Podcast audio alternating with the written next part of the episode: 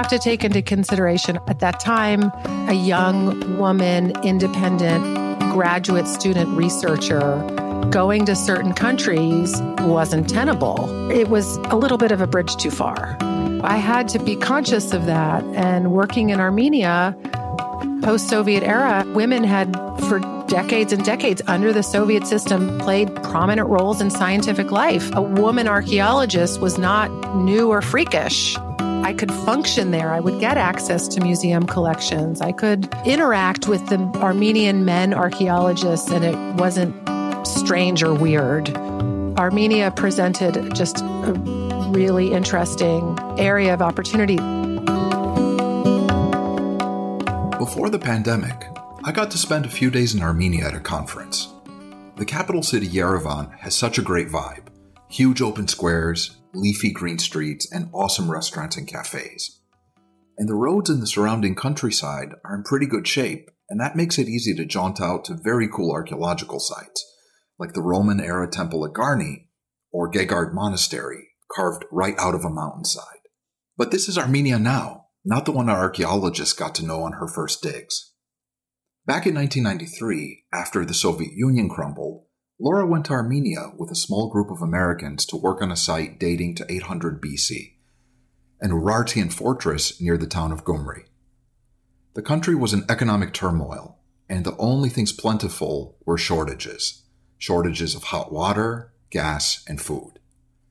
In this episode, Laura talks about her first impressions of the country and the reason why an Urartian fortress matters in history, even if most of what the team unearthed still sits in crates in some building in an Armenian provincial town. Oh, and there's also the bit about the guy who asked Laura to marry him. This is Monuments Woman with Laura Tedesco. I'm your host, George Gavrilis.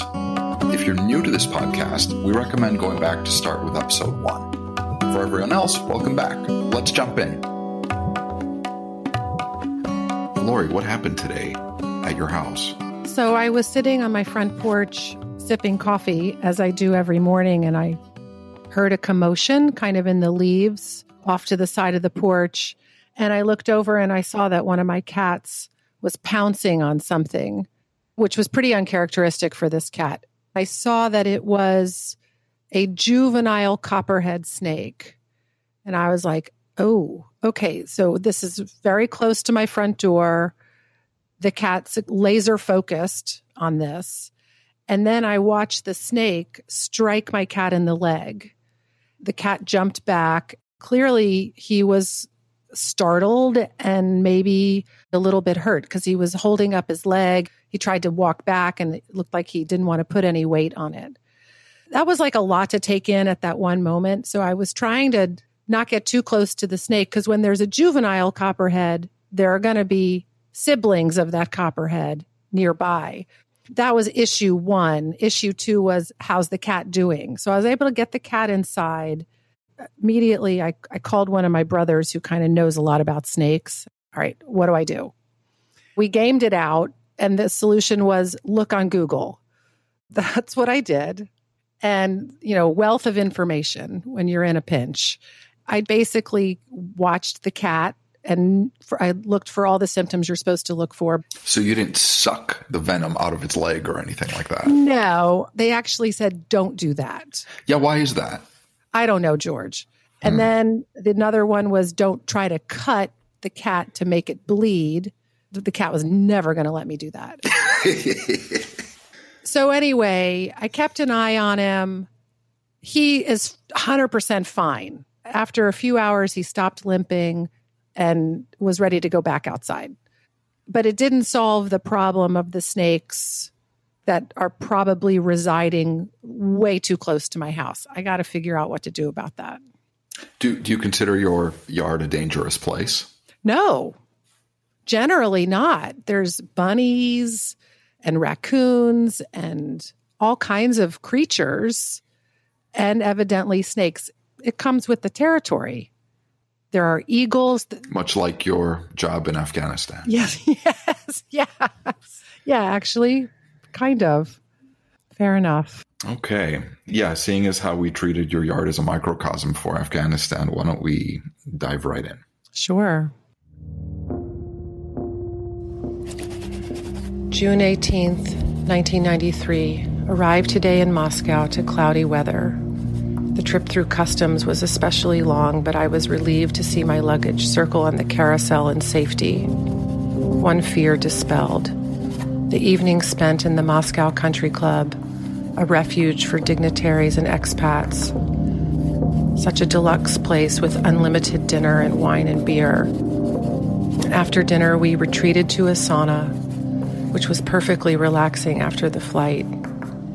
Evidently, an Armenian archaeologist arranged our stay here through the Russian Deputy Minister of Foreign Affairs. The assembled group seems fairly nice, and everyone trying to impress each other with their studies and knowledge of Near Eastern archaeology. Such boring dinner conversation. The evening seemed to last forever, but the night sky was light all night long.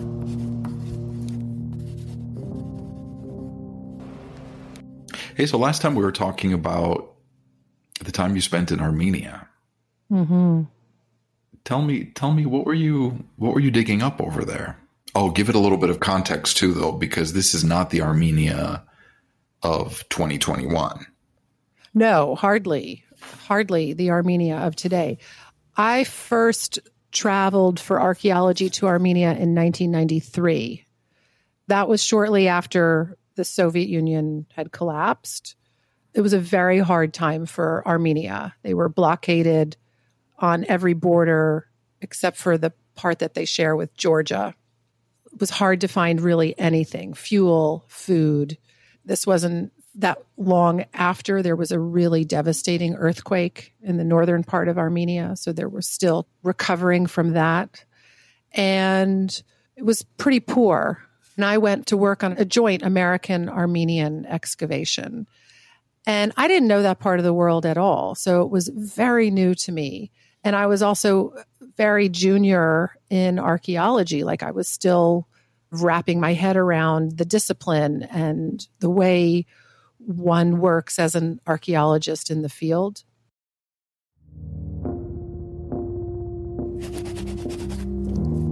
June 19th, 1993, Armenia, at last.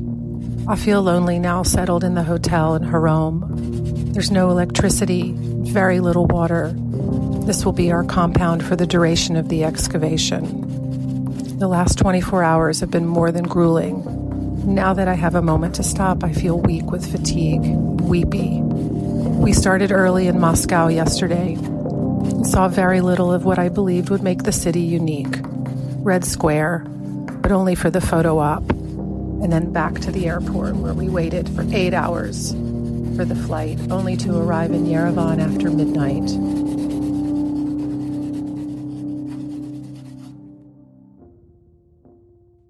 So I remember showing up in Yerevan, the capital of Armenia, by way of Moscow, which was kind of a trippy journey. What do you mean by that? What do you mean? I flew on Aeroflot Airlines. It was when you could still smoke on airplanes. It was just all kind of new. Like you go JFK to Moscow on Aeroflot. I think we changed airports. It took 39 hours, the whole journey, and arrived in Yerevan in the middle of the night and was with several other Americans whom I had never met previously. Arrived in Yerevan in the middle of the night, was picked up at the airport in the pitch dark because there was really not electricity and started a drive which i think should have really only been about a two to three hour drive. And it ended up taking like eight hours because the van that was driving us ran out of fuel halfway. By the time we got from the airport in Yerevan to the city where we were going to stay to do the archaeology, I was like best friends with all you know, six, seven, eight other Americans that we were packed in this van and ended up standing on the side of the road watching the sunrise and drinking. I didn't drink at that time in my life, but there was a lot of bottles of vodka being passed around.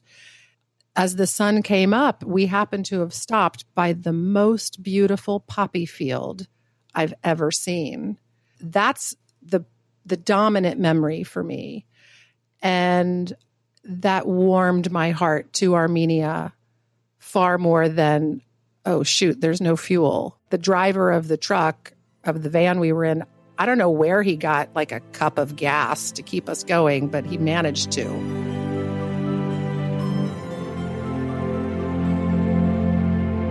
So I stayed there. It would have been maybe eight or 10 weeks. So got to know things. And we were on the weekends, we were traveling around Armenia and looking at other archaeological sites. I was getting to know Armenians and the food and the climate.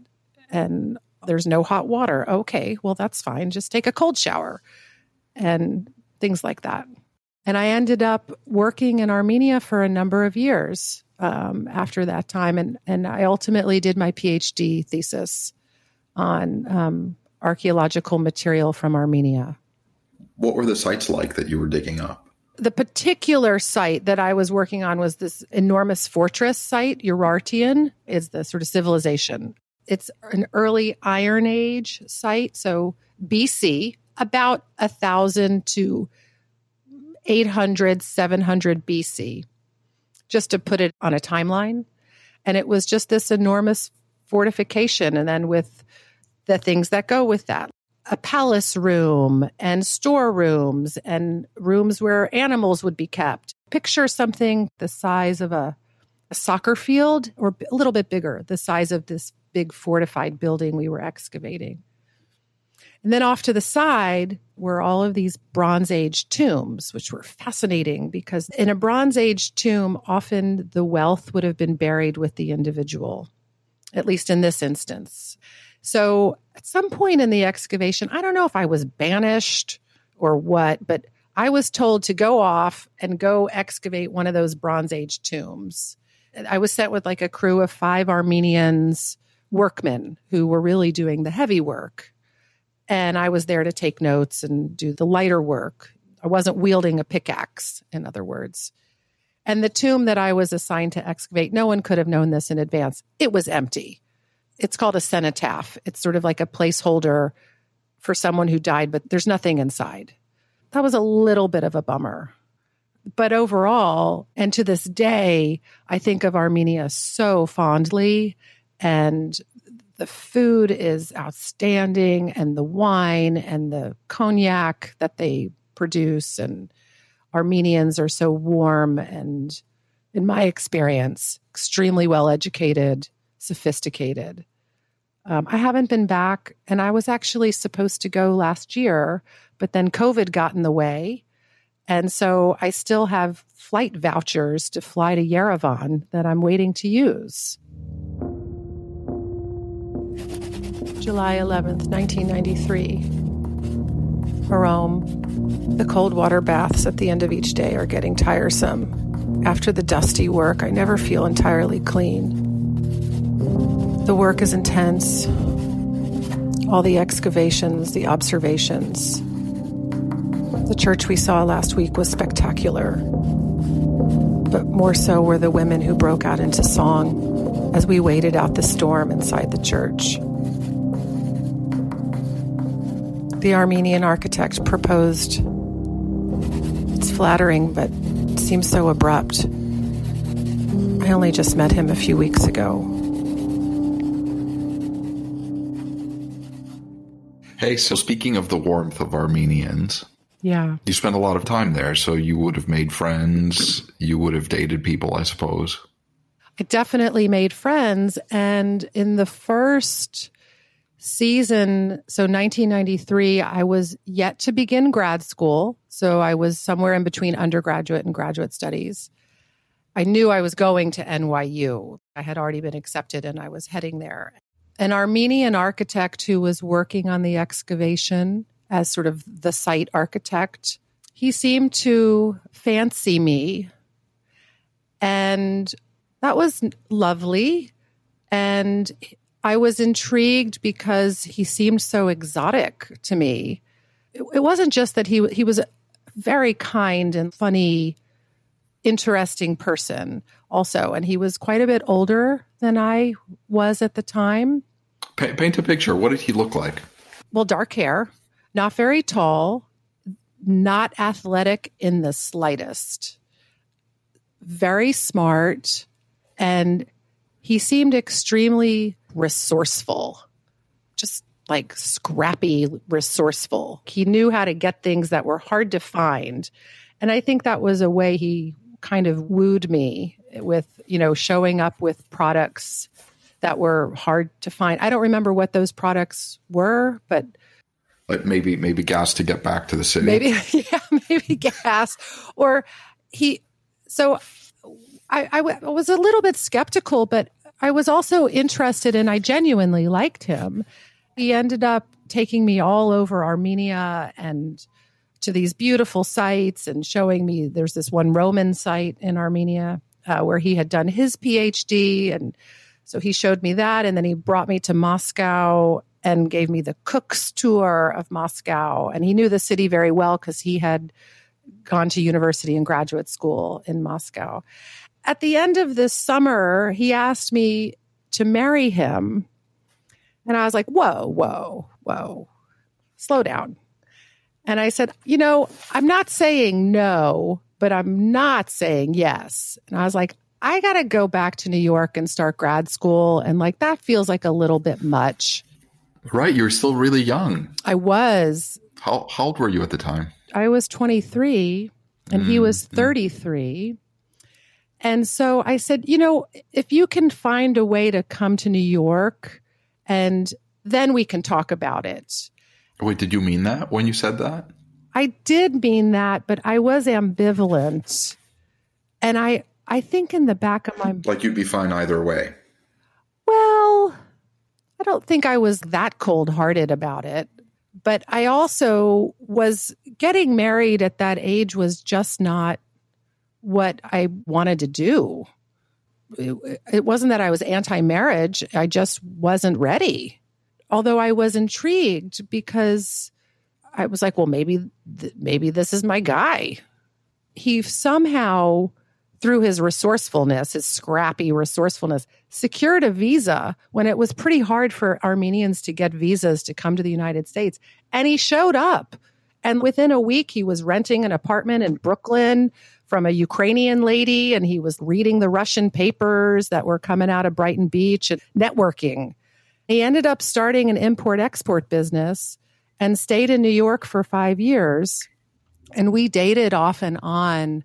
The topic of marriage rarely came up while he was living in Brooklyn, and we were not living together. But throughout those five years, I was traveling quite often to Armenia at Christmas and spending summers there and to do archaeology or not to do archaeology. It might have been to hang out with his family. One day after five years, and I had just come back from my first archaeological season in Syria, I phoned him and I said, I can't marry you. And he said, okay. And he left New York a week later. Just okay. I don't remember his exact words. I might have written them in my journal, but that one's in a box somewhere in the attic. Oh, you'll have to dig that one out and see. Maybe. Anyway, he left. I never saw him again. I've never spoken to him again. I know he got married to a woman whom I knew in Yerevan, a like lovely, lovely. She was also an archaeologist, is an archaeologist, or was. I don't know if she still is. And I think of him fondly and I hope he's doing really well. And I'm really glad I didn't marry him. right. There's that part too.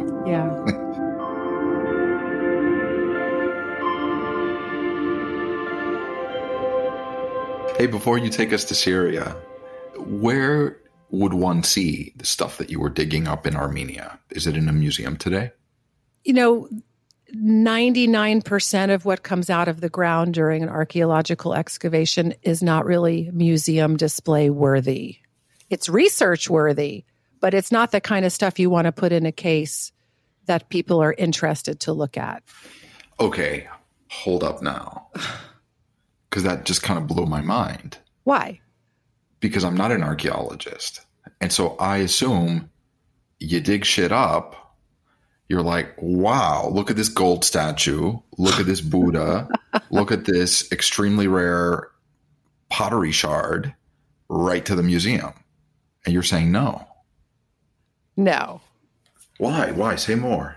If you're excavating at Mes Aynak in Afghanistan, what I'm about to tell you does not apply because that site is so rich with the statues and the, the kinds of things that you're envisioning. I mean, one better than the next. Oh, this one is painted in rare pigments. Oh, that statue from Mes Aynak is gilded in gold. Oh my gosh. But that's the exception. The vast majority of archaeological sites, what archaeologists are looking for is information about how people lived. Those remains are not that interesting. So it's bucket after bucket after bucket of broken pottery sherd. Okay. No one wants to look at that in a museum or little bits of stone tools. Okay. Might be interesting for someone interested in stone tools, but the Metropolitan Museum is not going to put that in a museum case. The vast majority of what would have been excavated, the material, the artifacts, while I was working in Armenia, are probably still in crates and boxes in the Academy of Sciences Institute of Archaeology in Yerevan, or they might be in an office in the city Gyumri, which is the, the closest city to the archaeological site that's just how it goes, George. Mm-hmm. Okay. It's not okay. what's that like the lost ark of the covenant. That's rare. So what then did you learn? If it was largely a, a forensic dig. Oh. To to understand more about how people were living and dying at the time, what did you walk away knowing or learning? You understand Urartian architectural styles. You understand how they built their fortifications, the orientation of the buildings, and where certain threats may have been coming from east, west, north, south. And then that tells you something about the larger political context of the time. You learn about the economy of the place based on how fancy their ceramics are. I don't know if you have your fancy plates and dishes that you use at holidays plus your everyday stuff. That means that you have a certain level of wealth that you can afford two sets of dishes. Or your sterling silverware that you only use on holidays, and then your regular everyday stainless steel stuff. All of these things, they, they provide information that then helps you understand a story about a larger economy and a, community, a culture, a civilization. It depends on the scale that you're trying to understand things. Or you might find artifacts that come from very far away. If you were to find lapis lazuli, that beautiful blue stone that's mined in Afghanistan, if you were to find, say, some beads for a necklace that were carved from lapis lazuli at this site in Armenia, you would know, oh, there are trade routes. And so let's look at this bigger interconnected economy. If there's objects trading, then there are ideas also trading and influences. That's mostly what archaeologists are interested in, whether it's in Armenia or Jamestown, Virginia, or in Greece or, you know, in Sicily. Take your pick. China. The possibilities are endless, George. Cool. Well, we got to explore more endless possibilities.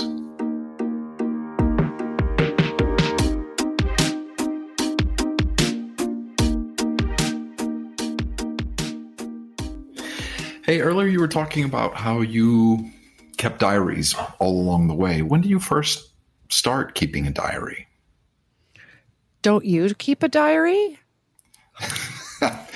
I'm too lazy to write about my day, especially since most of my days are just so horribly dissatisfying. Oh my God, I didn't just say that. I have a two year old. I have to take that back right now.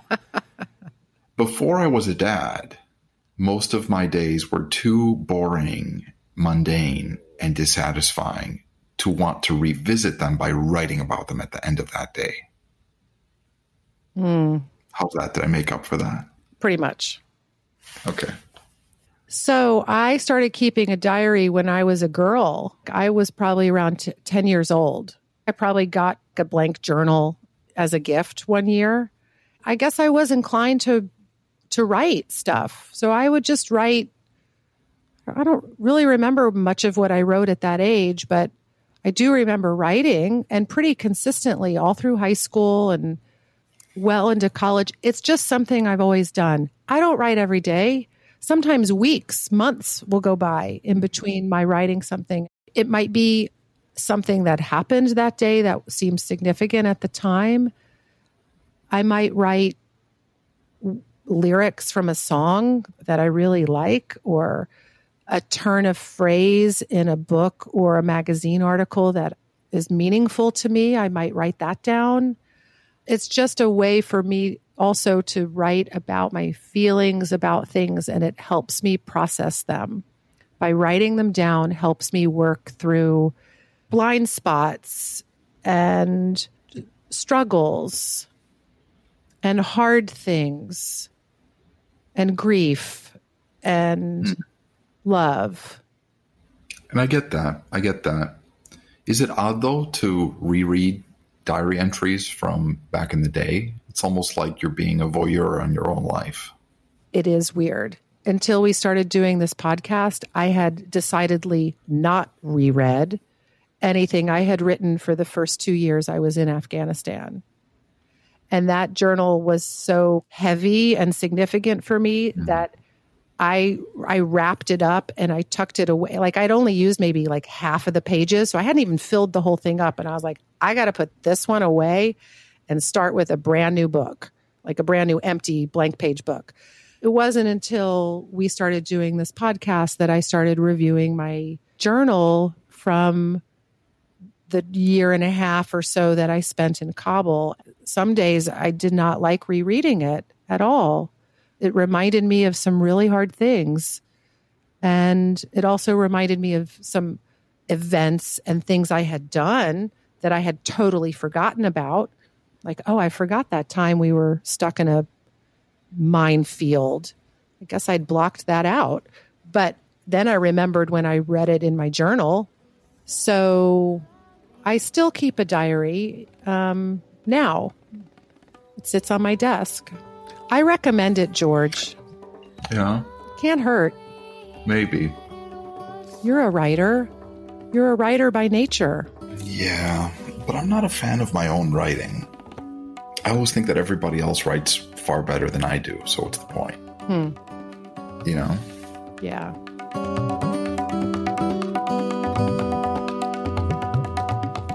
You've been listening to Monuments Woman with Laura Tedesco. I'm your host, George Gavrilis. Don't forget to like and subscribe wherever you get your podcasts. To stay in touch, also follow us on Instagram at The Monuments Woman. Join us next week when we dive deeper. This show is produced by Christian D. Brune and May 11 Projects. It is recorded by Audivita Studios and edited by Sean Hedinger and Greg Williams. The theme song is This Love by Ariana Delavary featuring Solar Nader.